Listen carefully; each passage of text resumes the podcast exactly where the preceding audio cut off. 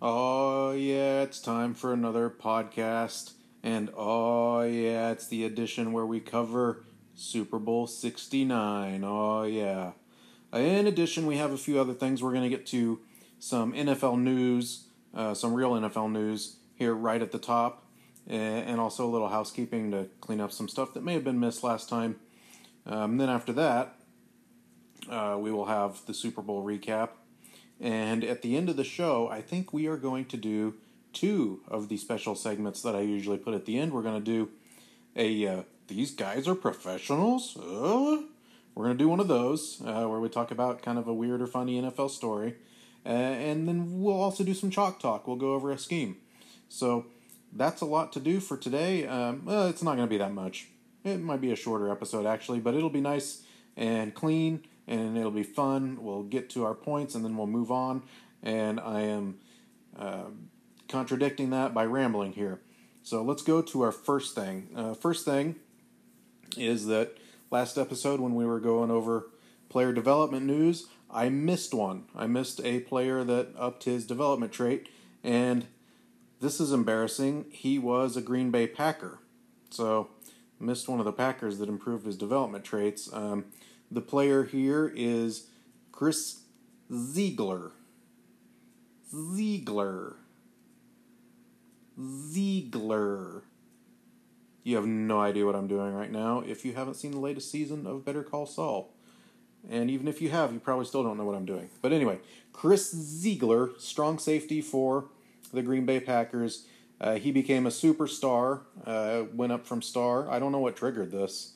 It just happened at the end of the year for no apparent reason. Uh, he was somewhere in the voting for best defensive back, but not anywhere at the top. Uh, he became a superstar. He's in in the 80s on his rating, so he got one ability.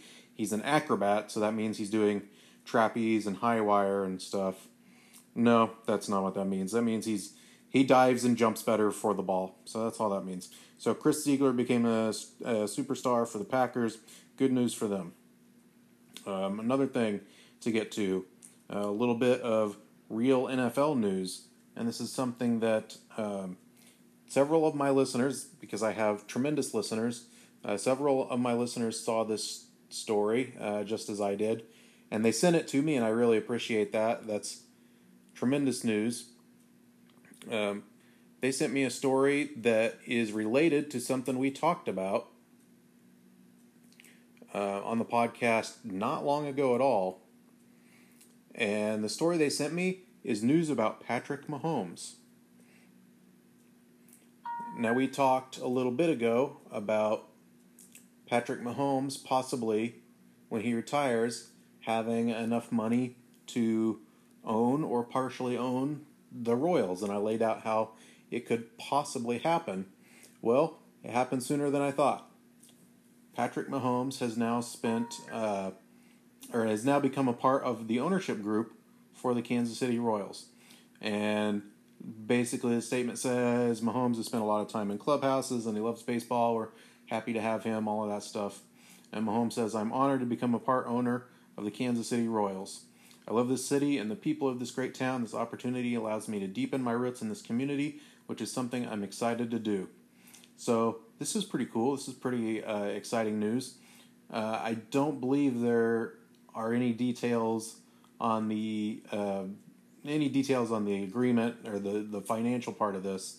So maybe we'll find that out later. Maybe it's just kind of an investment. I'm not really sure how all that works, um, but it's pretty fun. It's pretty cool, and uh, means that he'll probably be at a lot of the games and he'll throw out some first pitches, which he's already done, and and that sort of thing. So this is pretty cool. It's pretty fun. And I just want you all to remember that you heard it here first. So that's why this podcast is so popular with the ladies and everyone else because you get tomorrow's news today. Patrick Mahomes, partial owner, part of the ownership group of the Royals. And, uh, you know, maybe a couple decades before I predicted it would happen, but it did happen. And I don't think anybody else predicted it the way I did. So, toot toot on my own horn there. Uh, second little bit of news, and we won't spend much time on this. um, real NFL news uh, in Washington. So the name Redskins is gone. We knew that. We knew that was going to happen. And we were all eagerly waiting to see what the new name would be. Now, it was always odd that they all of a sudden in July uh, decided that they could make this change and make it before the upcoming football season. Um, and it turned out that, yeah, that's a big problem. Big problem for uh, branding and color scheme changes and equipment and just all that stuff. Um, so, what did they decide to do? Instead of the Washington Redskins, they are now the Washington football team. So, trying to be as unoffensive as possible, and as always, that backfired because guess what? They've gone and done it. They've offended me. Okay? I'll tell you why. Because as someone who coaches football teams and has been a part of a lot of football teams, I can tell you it's very offensive to me uh, that this organization thinks that it is anything that resembles a football team at all. I think if you've been paying attention to it, you know it. This is not a football team, so it's just a wholly inappropriate name. So do better, Dan Snyder. You got work to do. Figure it out.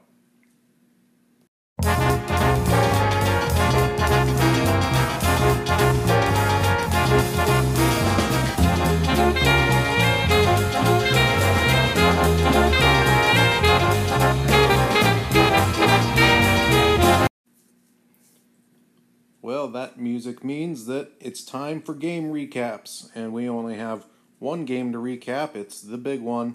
It's Super Bowl 69. Nice. And I did not get to see this game. Is it a bad time for me? Um, so I will only talk about what I know of it, and then we've got some help covering this game. I'm going to be trying to do that more and more here in the future. Um, so this was the Panthers and the Browns in the Super Bowl. These teams have met a couple of times in the Super Bowl, um, but really not as familiar with each other as some of the other matchups in this league. And this was a 17 13 victory for the Browns. I actually tuned in just in time to see the Browns celebrate, so not exactly the part of the game I was hoping to see. Fairly defensive game, some turnovers in this one. Uh, both teams have a good defense and and good defensive coaching staffs. So that's not surprising at all. Uh, I think the Panthers had some red zone interceptions that were really kind of backbreakers in the difference in the game. And they may have missed an extra point, too, that didn't ultimately end up being the difference. Um, but I didn't see it, so I, I, figure it's better to find somebody who has seen it. Uh, so we have a beat reporter from the Browns that's gonna that's gonna recap this game for us, tell us the important points we need to know, and uh, and just you know give you that kind of uh, man in the stadium feel about it. So let's listen to that. Hey, they asked me back. It's everyone's favorite fan, Joe Schmo from Ohio. They asked me to do the Super Bowl recap, and now here I am giving it to you. Two great coaches, two great Munningas, just one proved to be a little bit better today. The biggest fact is that both teams really don't play each other often, the Browns and Panthers. On paper, the Panthers definitely had the better roster, but the Browns just have a little bit more experience in the big game. The game really was ugly five interceptions, one passing touchdown, 17 to 13 victory for the Cleveland Browns. Um, not really many uh, things of note. The Cleveland Browns running back Rucker rushed two times and got hurt two times. Uh, Kelly had 85 yards and two touchdowns for the Panthers. Brackett came in and great as a great backup, got 83 yards and one touchdown. Great Super Bowl, great season. Have a lot of fun watching this. Well, there you have it.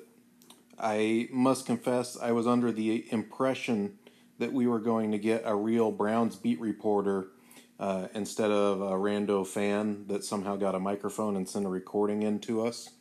Um, but you know, that wasn't too bad, really, and I'm glad that we got that enthusiasm of a fan into that recap. So I, I think he, he pretty much covered it, and he, he gave us kind of the, the man on the ground feeling that we wanted. So thank you very much, uh, Joe Schmo, for doing that for us. And look forward to future reports from him uh, if he's actually employed in this manner.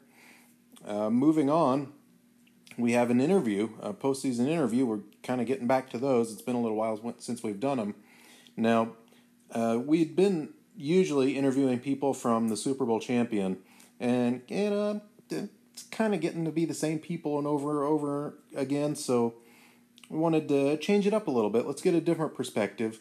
Uh, let's interview somebody different. And so uh, this time, instead of hearing from a winner, we're going to hear from a loser. That didn't sound right. Uh, I can edit that out later. Yeah, we'll edit that out later. All right, welcome to the program, Coach slash General Manager slash Owner Munninger. Uh, how are you doing? Well, I'm doing all right. Uh, it's been a long couple weeks, but we're prepping for the draft now. It never ends. You can't get two down. That's very true. How did the team handle the Super Bowl loss? It was a really close one. Well, it wasn't easy, um, but they're professionals and they're going to pull through, and they're they're looking forward to next year already. So, hitting the weights hard, continuing training, and waiting to see what new teammates they get. Excellent. Yeah, and about the new teammates, uh, this offseason you guys traded away Julian Clancy, a receiver in his prime, and I see that you've moved up in the draft and added some draft picks. Uh, what can you tell us about the the future plans for the Panthers here? Well, uh, you know, we still have Dion Haywood. He's going to be our number one. Um, there was n- no reason to want to get rid of Julian Clancy. It's just we have a lot of players with a lot of big contracts because we have a really good team. So he just became a cap casualty because his contract was the most tradable. And it was really that simple. Um, luckily for us, I feel like there's a lot of good receivers in this upcoming class, and we should be able to replace him. Um, but we also lost a lot of D linemen and uh, had a big loss on the offensive line as well. So, going to have a few holes to fill, but that's the way the NFL works. It, it really is. And you've got a good year to be looking for replacements and talent in the draft. I think a lot of people are really excited about this draft class. What have you seen from some of these young guys? You know, uh, this is looks like one of the better ones I've seen in quite a while, um, especially at the receiver position. Or if you need a middle linebacker, there seems to be a few good ones of those out there as well. Um, could be a, a little bit of a down year for overall speed, but a lot of talent is going to come out of this draft and probably some future Hall of Famers. Well, that's really exciting. We look forward to seeing those guys in the league. Um, I wanted to ask you about uh, Toby Clemens, who's now, I believe, 32 years old and has yet to win the big one. And this was a narrative people had about Peyton Manning for a long time, and he finally won the big one. He actually won a couple of them. Um, do you think it's bothering him um, that that narrative is out there in the league? I mean, I, I think he's just using it as motivation at this point. I, I think he's going to come back stronger than ever. Uh, looking forward to a, a, new offense led by Deon Haywood, and, and he's ready to go. He's always ready to go. So, do you think uh, Clemens has very many more years in this league? I think so. I mean, he's still got a good, strong arm. He's going to stay accurate for a long time. He's not a scrambler. He doesn't take a lot of hits. So, as long as we can keep him protected, he's going to be a quarterback for a while. So, if I'm reading between the lines, the Panthers are not looking for a quarterback in the draft. Not this year. Good to know. Good to know. Mm-hmm. Uh, well, coach, you have played the Browns. Is this the third time you've played them in the Super Bowl? Right? I think I think that's right. So, uh, what message would you have for Panthers fans that are getting frustrated that they can't get the Browns beat? Well, we're getting a little closer each time. We're lost to them twice this year by just one score each, and we definitely had a chance there in the last two minutes of that game before their middle linebacker did some parkour off another linebacker and got into a passing lane.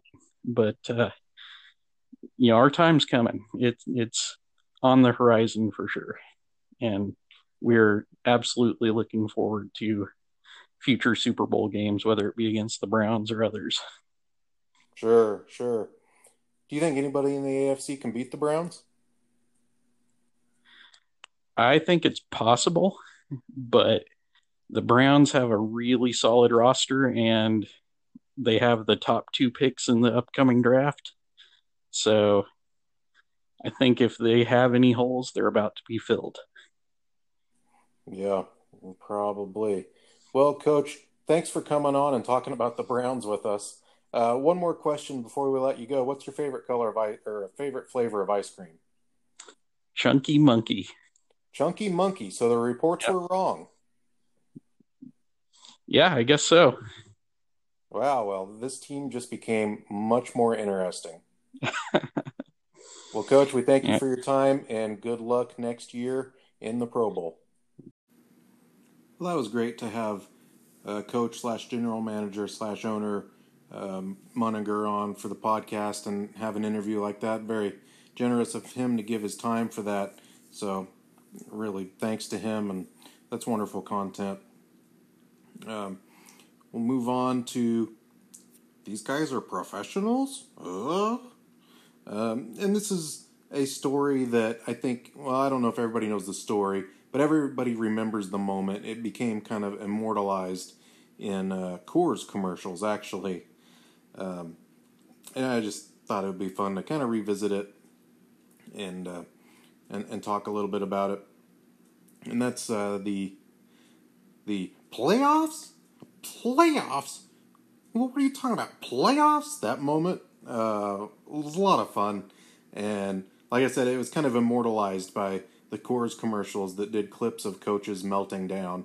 Uh, you can find those on YouTube, and you can find his rant on YouTube. This was, of course, Jim Mora, uh, Coach Jim Mora, who had the playoffs rant, where somebody asked him about the playoffs, and he was just like, "Playoffs?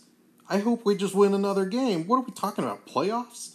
Um, a lot of fun, and, and it's just fun for me as a coach to kind of hear that. Is I get it. I get where it's coming from. Somebody asks you about something that seems like such a low priority at the moment. Uh, when I first started coaching, I was coaching an eight man team, and we had this moment come during a season where one of the parents had decided that it would help the kids at halftime if they got uh, apple slices and orange slices. It'd kind of replenish some of the vitamins and things like that, and it became really important to them. So they were doing that, and I was like, okay, fine, that's generous, that's great. Uh, and they they did that, and they were giving out orange slices and stuff to the kids. And then I don't know if any of the kids, some of the kids eventually ended up saying, "Yeah, it kind of makes me feel like a." These these were high school kids, and some of them said it kind of makes me feel like I'm a grade school kid. I'm getting orange slices at the end of a soccer game or something.